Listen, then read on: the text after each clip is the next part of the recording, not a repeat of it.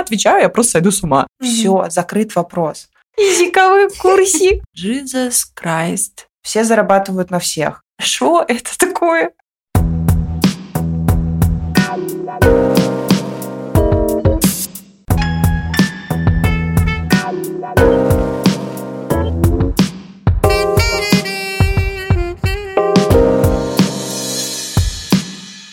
Всем привет! Всем привет! Это подкаст «Бизнес мордой вверх» и мы, его ведущие. Я Янина Вашкевич, у меня есть бизнес, это фитнес-клуб и три маникюрных салона. Меня зовут Саша Кацеба, я преподаватель английского. Также я консультирую начинающих и продолжающих преподавателей и веду подкаст для преподавателей. Он называется «С тобой все ок». Его, как и «Бизнес мордой вверх», можно послушать на всех подкаст-платформах.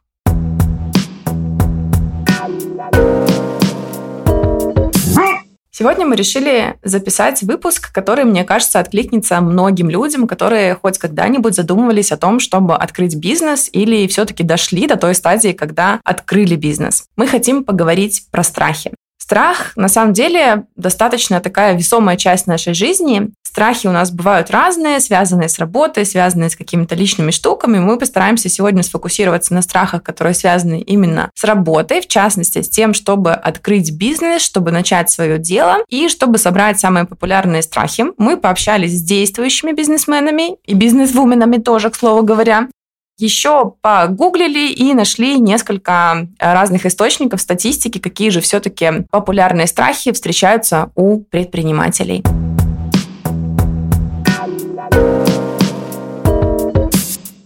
Это будет достаточно свободная беседа, размышления, рассуждения, какие-то истории и, возможно, какие-то лайфхаки. Но точно мы не знаем. Мы постараемся, чтобы это было полезно. Поехали! Первый страх, который, мне кажется, приходит в голову многим людям, звучит как «А что, если не получится?» У меня был такой страх, когда я уходила из найма и начинала свое пусть небольшое, но тем не менее дело. И я часто думала, что я буду делать, если у меня не получится, что если не будет там учеников, что если я не справлюсь. Многие люди, с которыми я разговаривала, они тоже часто сталкиваются на самом деле с этим страхом. Был ли у тебя, Янина, этот страх? У меня не было страха, наверное, потому что я не понимала, что это вообще-то бизнес. Я просто пошла работать э, тренером в своем клубе и как будто бы даже не понимала, что этого что-то выльется. Я не предполагала, что это будет бизнес, состоящий из нескольких филиалов. Поэтому я не боялась. Я думала, что если вдруг по каким-то причинам у меня не будет клиентов, я просто вернусь в тренерство и все. Кроме того, у меня есть высшее образование, я могла работать не только тренером, но и кем угодно, менеджером, экономистом, продавцом. У меня был опыт работы продавцом. Да, когда-нибудь я расскажу о нем. Но знаешь что, Саш, я у тебя хотела, наверное, спросить, а как ты вообще пережила этот страх? И на выходе как получилось так, что ты все-таки решилась?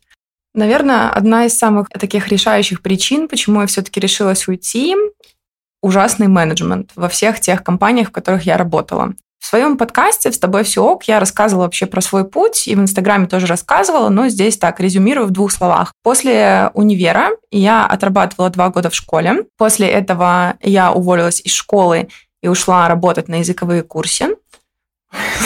Курси? Языковые курси. А говоришь, китайский тебе не подходит.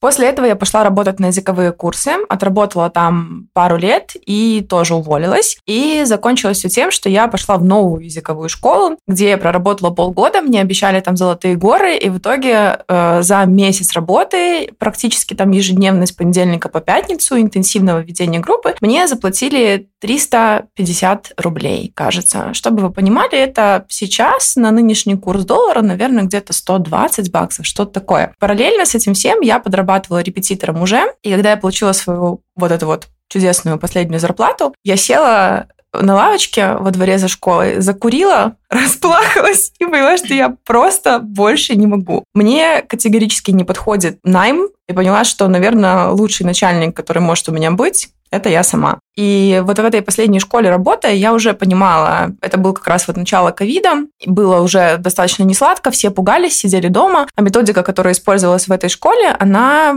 предполагала офлайн. И поэтому было довольно трудно вообще школе набрать, соответственно, клиентов, и мы что-то соглашались на зарплату поменьше. Ну, в общем, было как-то много всякого разного, и я параллельно понимала уже, что мне нужно готовить какую-то почву, чтобы уходить. И так как я человек тревожный, я не из этих людей, которые вжух в один день, и все кардинально меняет. Потому что если со мной так произойдет, я отвечаю, я просто сойду с ума. Поэтому я прям подготавливалась к тому, что я буду уходить на фриланс, я узнавала узнавала, как это все легализовать, я узнавала, как вообще происходит там процесс э, поиска клиентов. В общем, основательно подготовилась. Было, конечно, страшно, да. Я думала, что, ну, а вдруг э, вот они все есть у меня, мои студенты сегодня, а завтра они раз такие все ушли. Ну, на самом деле, в феврале 22 года частично так и произошло. У меня отвалилась там большая часть э, студентов. Это меня очень напугало, но я думаю, что мы можем про это тоже как-нибудь потом отдельно поговорить. Короче, со своим страхом, что если не получится, я справилась с помощью подготовки. Я заранее себе хорошенечко подготовила все, что можно подготовить на этом этапе, и ушла. Ну вот смотри, а сколько прошло времени с того момента, как ты поняла, что пора делать ноги из школы, до момента, когда ты реально оттуда ушла? Месяца, наверное, три. Я с этой мыслью жила. Я думаю, что это немало, ну и как будто бы немного, потому что некоторые люди думают годами, прежде чем уйти из найма. Вот об этом я и хотела сказать, что мне кажется, из того, что я вижу иногда я могу сделать вывод, что это мало. Ну, то есть в разрезе жизни, представляешь, mm-hmm. да, это тебе казалось, что много, тогда вот долго надо готовить почву, а учитывая, что ты человек тревожный еще, мне кажется, что это мало. Ну, у каждого свои какие-то мерки, но хуже всего, когда человек 350 рублей зарабатывает десятками лет и боится, что вот эта вот стабильность mm-hmm. уйдет, проходит время, проходит жизнь, а он так и не попробовал.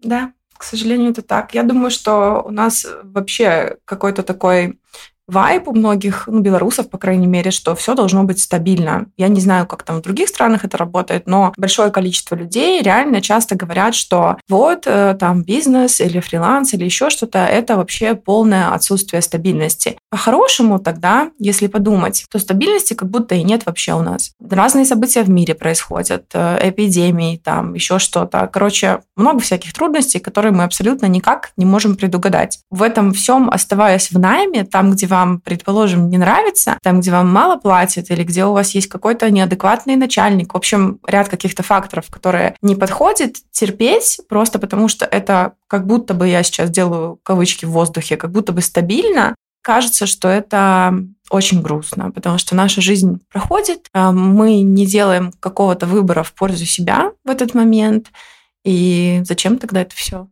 Я абсолютно согласна, э, что тянуть нельзя, но э, я здесь должна сказать про соблюдение договоренности. Я иногда, когда общаюсь с юными предпринимателями, я веду консультации, там стоит выбор уходить сразу или уходить потом, или уходить вообще когда, когда это должно произойти. И мне кажется, что вот здесь можно просто обозначить договоренности, если они если их не было с работодателем, бывает такое. Либо, как правило, есть какой-то контракт или устные договоренности. Мы с тобой работаем, там, например, до марта 2024 года. Так вот, у вас есть времени до марта 2024 года, потому что самое худшее, когда человек не соблюдает договоренности. Мы, например, в ФОКе не работаем с теми, кто не соблюдает договоренности. Например, человек сказал, ну, мы договорились, что там, контракт до такого-то срока, mm-hmm. он приходит на пару месяцев там раньше или там через пару месяцев после э, найма, говорит, что что-то там передумал, что там поменялись обстоятельства, без проблем. Никто не увольняет там ни по каким статьям, mm-hmm. вот. Но больше мы с этим человеком просто не работаем. Поэтому для того, чтобы вас уважали и чтобы сохранить нормальные отношения, то нужно соблюдать то, о чем вы договорились. Посмотрите в свой контракт, посмотрите в свои записи, посмотрите в переписку с руководителем, поговорите, ну вот, допустим, есть там 2-3 месяца, а может быть это год. Ну супер, больше, mm-hmm. больше времени, больше времени на подготовку, больше времени на поиск информации и определение сферы, в которой вы хотите развиваться. Я бы, знаешь, еще что добавила, что важно соблюдать договоренности с руководителем, а еще создать договоренности с самим собой. Потому что есть, например, контракт, да, который там еще несколько месяцев действует, э, ты понимаешь, что тебе хочется уйти, но это все очень стрёмно, и думаешь, ну, еще чуть-чуть, ну, еще чуть-чуть, ну, еще полгодика, ну, еще, ну, то, ну, все. А если договориться с собой, что вот у меня есть там месяц на то, чтобы подумать, а потом там три месяца на то, чтобы подготовиться и уйти спокойно, то становится гораздо легче. И я подумала, что ты знаешь, как будто бы ты э, в бассейн приходишь, и там вот эта вот штука, да, этот трамплин, с которого ты прыгаешь, и ты пока поднимаешься на этот трамплин, ты такой, ну, вроде да, звучит очень exciting, такое все клевое, сейчас будет весело, я прыгну. Потом ты поднимаешься, и чем ближе к краю трамплина ты подходишь, тем больше тебе стрёмно. И в такие моменты, мне кажется, многие люди делают на раз, два, три. Ты типа подышал, потом такой, ну все, сейчас я там до трех, до пяти досчитаю и на три прыгну. И вот это как будто идея с тем, чтобы уходить из найма, она мне напоминает немножко прыжок с этого трамплина. Ты летишь в эту воду, тебе примерно понятно, как ты приземлишься, но в целом ты можешь там не так ступить, еще что-то не так сделать. Но вот этот вот шаг, который ты делаешь на счет три, он очень важен. Нужно помнить, что в найм всегда можно вернуться. Угу. Почему люди так боятся уйти, если вернуться всегда можно? Опять вернусь э, к принципам нашей работы в ФОКе. Естественно, люди уходят. Ну, у нас не все сейчас работают, кто когда-то к нам пришел. Понятно, что по каким-то причинам э, люди уходят. Так вот, когда мы расходимся хорошо, все соблюдали свои договоренности, у нас очень частая история, когда человек возвращается переехали в другую страну, потом вернулись, ушли mm-hmm. на другую работу, вернулись. У нас даже был случай, когда девочка ушла на другую работу, типа там салон luxury там какой-то. Mm-hmm. Она туда ушла, совмещая, ну, типа нам сказала, ну, я буду уходить, меня там позвали в какой-то салон. В итоге закончилось все тем, что она позвонила из того салона, нашим девочкам и сказала, девочки, здесь, оказывается, инструменты нужны свои, а я забыла свои инструменты, пришлите мне из Фоки, пожалуйста, инструменты на такси. Да, ну, Естественно, девочки помогли, все прислали, mm-hmm. все окей, ну, понятно, она вернулась. Так вот, если человек нормально, а она по-нормальному уходила, то есть она, ну, говорит, ну, мне там, может быть, будет там больше платить, тогда все, без проблем. Человек возвращается, его берут обратно, всем это выгодно, всем, всем хорошо. Всегда можно в найм вернуться. Это, да, это определенный прыжок. Я согласна, что все, теперь ты сам себе, сам себе отпуск делаешь, mm-hmm. чаще не делаешь. Вот, сам себе а, график выстраиваешь. Не знаю, мне кажется, что это все, все можно вернуть. Да, и часто мысль, что все можно вернуть, она на самом деле мотивирует э, активнее вообще двигаться на фрилансе, потому что когда я думаю о том, что если мне там лень делать какую-то рекламу или лень там развивать блог свой, например, я думаю, то есть если я сейчас ничего не буду делать, то я вернусь туда, где я была некоторое количество лет назад и буду себя опять чувствовать так же, как тогда. И это вот мысль, что я вернусь в найм и начнется опять какая-нибудь такая прикольная свистопляска, она мотивирует меня поднапрячь булки и двигаться немножко активнее. Кстати, да, у меня тоже такое, ты сейчас сказала, и у меня тоже так мне вспомнилось, когда вот этот вот э, знаменитый уже по нашему подкасту период ковида. Просто mm-hmm. в нем было столько эмоций, что я, не знаю, могу, наверное, отдельных 10 выпусков про ковидный кризис рассказать. Вот в это ковидное время я каждое утро просыпалась э, с мыслью, что, наверное, пора закрываться. Потом я смотрела на список людей, сколько людей работает. У них дети, кредиты, еще там что-то, какие-то свои обязательства. А я думаю, ну ладно, ну увольняют же как-то людей, ну как-то они же поймут, но если фирма закроется, то ну, они же, может, не будут на меня в обиде. Но потом я, с одной стороны, смотрела на них, в их глаза, когда приходила в фоку, смотрела, как многие из них меня поддерживают, вербально или невербально, это было видно. И я думала о том, что я, конечно, могу вернуться в найм. Я могу вести тренировки, я могу работать кем угодно. У меня разных скиллов навалом. Я вспомнила, как я приходила на работу, и мне кто-то там пальцем указывал на часы, и я такая, не-не-не, еще поборемся, еще поборемся. Галя, отмена. Да, да, да. Я просто подумала, ну, сегодня еще пострадаем, сегодня еще передержимся, сегодня мы передоговоримся с кем-то еще, и таким образом мы вышли из кризиса.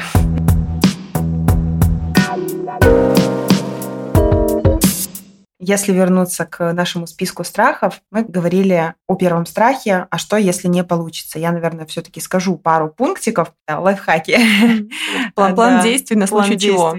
Про лимит мы поговорили, про вот этот контракт. Лимиты работают как с наймом, так и с бизнесом. Обозначьте для своего бизнеса лимит времени или лимит денег, или и того, и другого, по достижению вот этого вот лимита вы должны будете принимать решение, продолжать бизнес или не продолжать. Вы определяете, к примеру, год или там 10 тысяч долларов я вкладываю, если вы достигли какого-то предела, сядьте, взвесьте все и подумайте, на месте вы себя чувствуете или нет, получается у вас зарабатывать или нет. В общем, достигли ли вы хоть какой-то цели, которая у вас была, когда вы стартовали в бизнесе. И тогда будет гораздо проще, потому что вливание вот это вот бесконечное денег, энергии, откладывание, принятие решения на потом, на завтра, на послезавтра, это все плохо. Поэтому лимиты вам помогут. Это ты говоришь, да, когда бизнес уже есть. Да, да, да. То есть, ну, на старте, вот когда ты пришла ко мне, я хочу открывать кондитерскую. Окей, Саша, открываем кондитерскую, сколько у тебя есть денег, ты говоришь, я готова там, или мне кто-то готов проспонсировать, помочь, там 10 тысяч долларов. Хорошо, вот они лежат там, условно, стопочкой. Когда они закончатся, и если ты не начнешь зарабатывать, будешь зарабатывать недостаточно, то ты прекращаешь. Хорошо? Хорошо. То есть mm-hmm. ты договариваешься сама с собой, ну, либо там, не знаю, с коучем вы проговариваете это. Mm-hmm.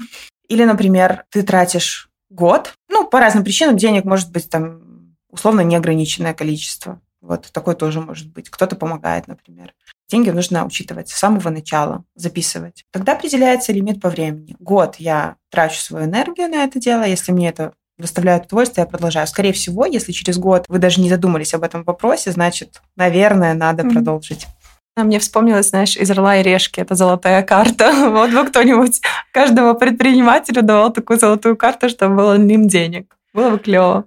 Ох, не всегда это работает. Вот э, у меня, например, голова очень хорошо варит, когда денег не хватает.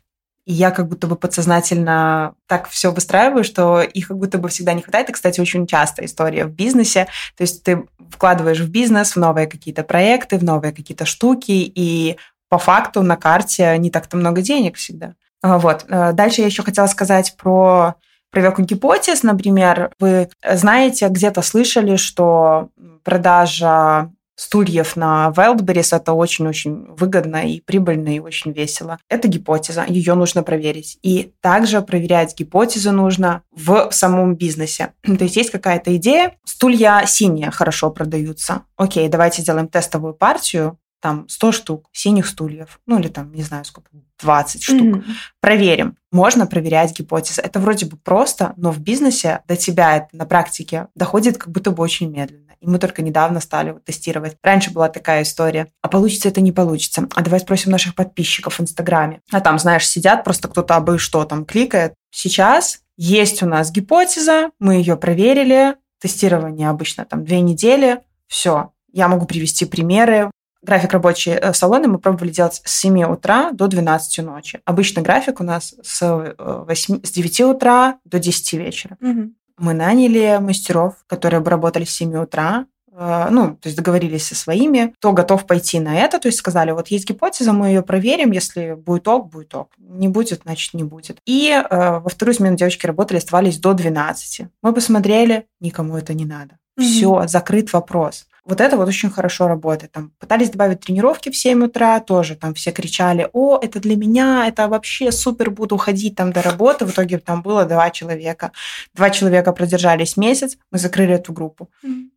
Звучит, да, звучит нерентабельно. Группы нерентабельные есть. Например, группы для беременных, там у нас есть группы для пожилых, они все нерентабельные, но все равно они должны присутствовать. Не все, не, не, не все категории в бизнесе, они всегда рентабельные. Mm-hmm. Что-то ты делаешь э, не для денег. Обязательно поговорим на эту тему, но не сегодня. Дальше я хотела еще сказать про опыт, который у вас будет. То есть вот вы попробовали бизнес, у вас есть опыт. Опыт бесценен просто. Смотрите, попробовав бизнес, мы получаем либо деньги, либо опыт.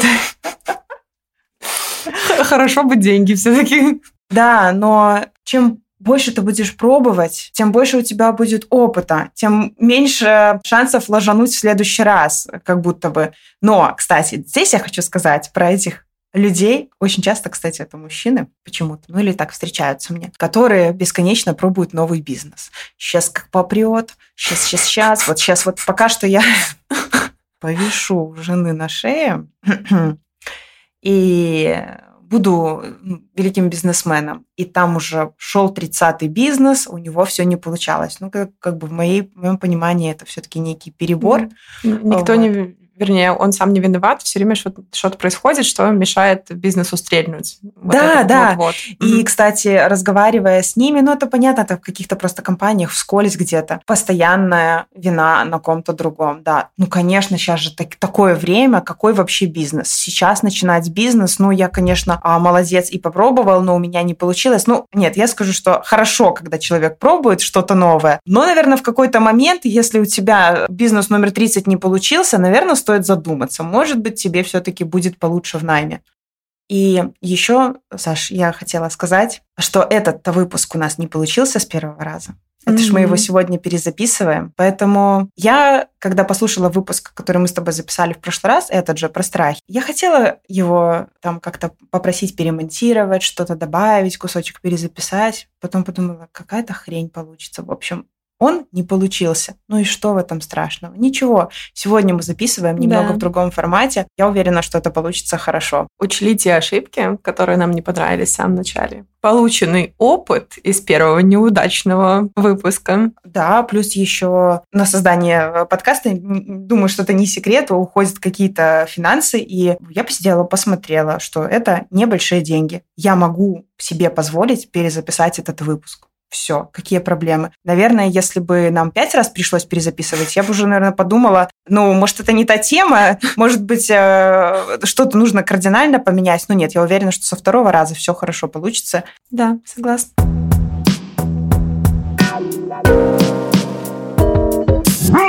Следующий страх в нашем списке – это страх нестабильности. Мы про него уже начали немножко говорить, пока говорили, что делать, если не получится. Э, давай, наверное, немножко окунемся в это сейчас больше. Что думаешь про этот страх, Яна?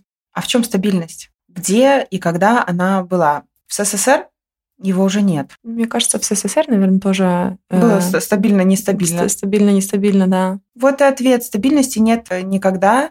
И можно использовать это как оправдание, что что-то нестабильно. Но в реальности я даже, знаешь, не знаю, что здесь как будто бы обсуждать. Смотри, э, если мы спросим какого-то человека, который никогда не думал о своем бизнесе, которому нравится в нами, он тебе скажет, вот у меня есть стабильная зарплата, ну, хотя бы там диапазон какой-то стабильный. Mm-hmm. У меня есть э, стабильные там рабочие дни. Я знаю, что у меня там график 2 через 2, или там, что я работаю пятидневку с 9 до 5. В 5 часов вечера я задвинула стульчик за стол и пошла домой заниматься своими делами. Я знаю, что у меня будет стабильный больничный, стабильный отпуск. То есть все как будто бы звучит очень стабильно. Стабильно у тебя есть график, там, где тобой руководят. Э, стабильно у тебя есть выходные, при которых, когда они заканчиваются, ты уже начинаешь нервничать. Мы говорим только... Да, я, я говорю о нелюбимой работе и о человеке, который хочет уйти в, угу. в бизнес огромное множество людей, которые все прекрасно себя чувствуют в найме, и это тоже ок. Это реально важно отметить, что не всем нужно в бизнес. Но если вы слушаете этот подкаст, скорее всего, у вас закрадывалась такая идея. А если закрадывалась идея, то, наверное, следует попробовать. Так вот, возвращаясь к стабильности, вы можете организовать такую же стабильность в своем бизнесе. Просто не надо сразу рисковать тем, чем не готовы рискнуть, наверное, идти малыми шагами. Если появляется хаос какой-то, то все решается коучем или ментором. С ментором, с коучем всегда работать проще. Ты отдаешь там условно 100 долларов за огромный опыт, который человек прожил уже, и за инструкцию, которая тебе будет дана, что тебе делать. Если у меня сейчас нет возможности пойти к коучу, или я, например, выбираю делать это все самостоятельно, можешь ли ты поделиться несколькими лайфхаками, вообще какими-то, может быть, интересными мыслями на тему того, как все-таки сделать вот эту нестабильность хотя бы иллюзией стабильности и чувствовать себя лучше?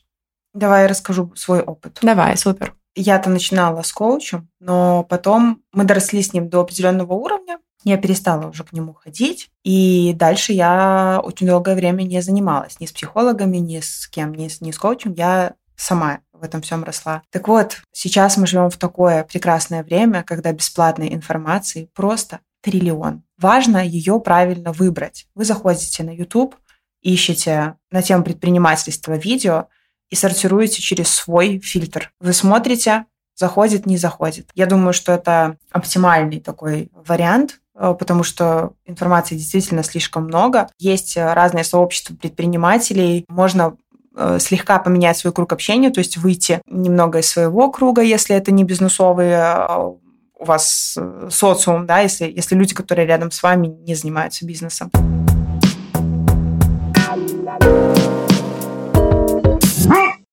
Я училась э, на бизнес-молодости. Я не буду сейчас останавливаться на этом. Кто захочет, тот погуглит. Мне очень сильно помогли их вебинары, семинары. Я смотрела только бесплатный контент поначалу на Ютубе. Мне нравился вот этот вот вайб, который они несут. Я прямо по ночам сидела, кайфовала. Я как сейчас помню, что-то блины жарила, и у меня там Дашкиев и Петр Осипов рассказывают, там огромные такие были вебинары. И у них я училась настраивать контекстную рекламу. Э, так получилось как раз, что моя подруга, которая занимается контекстной рекламой, у нее был доступ к платной версии. Я была уже на грани купить этот mm-hmm. курс, но как раз вот сказала ей, это опять же про то, что рассказывать нужно о том, что ты планируешь. А, и она говорит, так у меня есть доступ к платной их версии, я тебе скину. Она мне скинула, и я сидела, учила. Я вот сейчас, я честно не представляю такого объема информации, который я тогда поглотила. Я сама научилась настраивать делать контекстную рекламу, и на Фоку мы запускали рекламу. До сих пор, кстати, работает на фитнесе, работает контекстная реклама, которую я настраивала 7 уже почти лет назад. Герой. Просто разобраться в этих всех рекламных кабинетах. Я как-то имела дело с Facebook Ads, но это не контекстная, все таки наверное, это про таргет больше. И я открыла просто такая, Jesus Christ, что это такое? Да, с Фейсбуком реально очень тяжело, в Яндексе попроще. Я mm-hmm. настраивала в Яндексе, и, кстати, этого было достаточно, то есть нужно было еще Google AdWords изучить, но до этого я не дошла, нам достаточно просто было клиентов. Так вот, возвращаемся. К коучу идти не обязательно, действительно можно начинать с э, ютубовских видео. Обязательно фильтруйте через свой фильтр. Я против того, чтобы просто любые книжки читать, любые видосы смотреть и слепо следовать этим инструкциям. Куча ерунды всякой, равно как и полезной информации. Давай остановимся на двух моментах из того, что ты сейчас сказала. Я хочу спросить у тебя насчет бизнес-молодости все-таки немножко. Я не имела дела никогда с ними, но я слышу очень много разных отзывов. Э, по-моему, бизнес-молодость уже не существует, если я не ошибаюсь, но многие люди говорили, что это полная хрень, что это просто развод на бабки, что там ничего особо нового не возьмешь. Вот мне бы хотелось узнать, что ты думаешь по этому поводу. Очень много плохих отзывов, действительно, что это развод на бабки, это инфобизнес, инфо-цыганство э, считается. Но если оно мне помогло, и если я построила бизнес в том числе благодаря этому, а то говно это? Нет, не говно. Если ты будешь делать, то есть они заряжают. Ребята просто там собирались, и заряжали аудиторию. И они реально говорили, там, делай раз, делай два, делай три. И, конечно, если не делать, то, да, можно сказать, что ерунда это все, инфо-цыганство, и а, они зарабатывают на нас. Ну, come on, все зарабатывают на всех. Угу. Можно сказать, что да, я зарабатываю на своих клиентах, ну так это так, они мне платят деньги за услугу. Я проходила только бесплатные курсы. То есть да, я потом, мне подруга дала доступ, я училась по платному курсу. Я выучилась, выучилась. Я настроила рекламу, настроила. Ну так где обман? Э, я не проходила их курсы, на которые они звали, уже как-то не помню, как они даже называются, но наверняка я бы шагнула э, еще дальше и еще быстрее, если бы я прошла бы. Я очень бы хотела познакомиться лично с Дашкиевым и с Осиповым, они очень глубокие люди, а, и да, они зарабатывали на этом, и что? Я поняла. Давай тогда второй вот пункт, который я хотела с тобой немножко подробнее обсудить. Ты говоришь, что надо идти на YouTube, искать кого-то, какой-то предпринимательский контент. Но мы все знаем, да, что контента сейчас очень много, не весь он качественный. Можешь ли ты поделиться какими-то каналами или людьми, которых стоит искать на YouTube, которых было бы интересно и стоило смотреть? Ой, что-то сейчас так резко в голову не приходит. Так, ну сейчас я смотрю очень много, наверное, каждый выпуск Александра Соколовского. Он, э, это на Ютубе, он берет интервью у бизнесменов. Из этих выпусков становится понятно, что очень большие бизнесмены — это самые простые люди. И Классное чувство. У него очень классная э, есть фишка в его выпусках. Это то, что он просит людей, которые посмотрели его выпуск, записать пункты, которые они для себя выписали в комментариях. Это реально очень классно придумано. Я всегда смотрю Соколовского с, вместе с заметками, то есть я пишу в заметках какие-то э, инсайты, потому что вылетает из головы. Я mm-hmm. поглощаю много информации, и вылетает из головы, что где мне пришло там какая-то идея или просто мысли хорошие. Ты смотришь выпуск, и потом еще просматриваешь комментарии, и замечаешь, что ты чего-то не заметил. И такой, точно, блин, mm-hmm. еще вот это вот было. И это Какой реально Большой класс. пласт рефлексии в этом. Да. Сначала я подумала, что это такие для продвинутых уже предпринимателей, то есть для тех, кто уже не на старте, но он задает вопросы классные. Он реально задает вопросы как простой человек. Это не беседа предпринимателей. Это прямо реально, а что делать, чтобы получилось. Вот. И там некоторые фундаментальные принципы. Мне очень понравился выпуск с Оскаром Хартманом, Сергеем Полонским. Не могу сейчас вспомнить. Все, все выпуски очень классные. Супер. И, может быть, пару книг, которые бы ты рекомендовала почитать тем, кто задумывается о своем бизнесе. Для того, чтобы структурировать в самом начале э, вообще все, то есть все какие-то там таблички, как вести деньги, как э, с сотрудниками общаться, если они у вас есть. Вообще, чтобы ввестись как бы в бизнес, в эту вообще тему. Мне понравилась книга «Бизнес без MBA», э, называется она. Написал э, Олег Тиньков это пособие просто, вот как в школе его можно учить. Да, там все по верхам, угу. там много глав и все кратко но она для того и создана, чтобы понять, ты вообще хочешь с этим всем разбираться или нет. Если тебя что-то интересует глубже, бери уже другую книгу. И еще одна классная книжка, которая вообще попалась мне с э, заказом Доду Пиццы. Да, с первым заказом Доду Пиццы.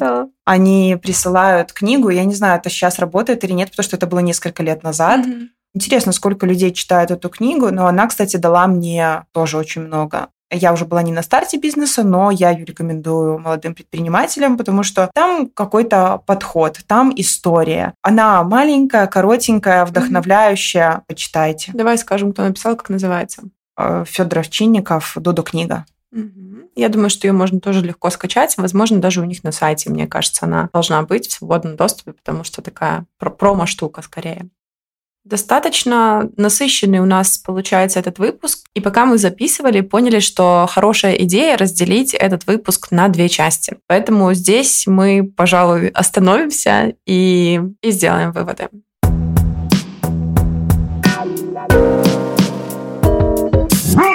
Так нам удалось за этот выпуск поговорить про два страха. Э, страх, а что если не получится, и страх нестабильности. Определите, лимит времени и денег, которые вы готовы потратить на бизнес. Если не получится, у вас останется опыт, и вы вернетесь в найм. Ничего страшного в этом нет. Дальше. Проверяйте гипотезы. Если у вас есть какая-то идея, не надо ждать месяцами годами. Возьмите тестовые две недели, возьмите э, маленькую партию там продукта, введите ненадолго какую-то услугу и проверьте. И не надо догадываться, сработает это или нет. Проверьте, зафиксируйте и обязательно запишите для того, чтобы у вас остался опыт э, не только в голове, но еще и на бумаге.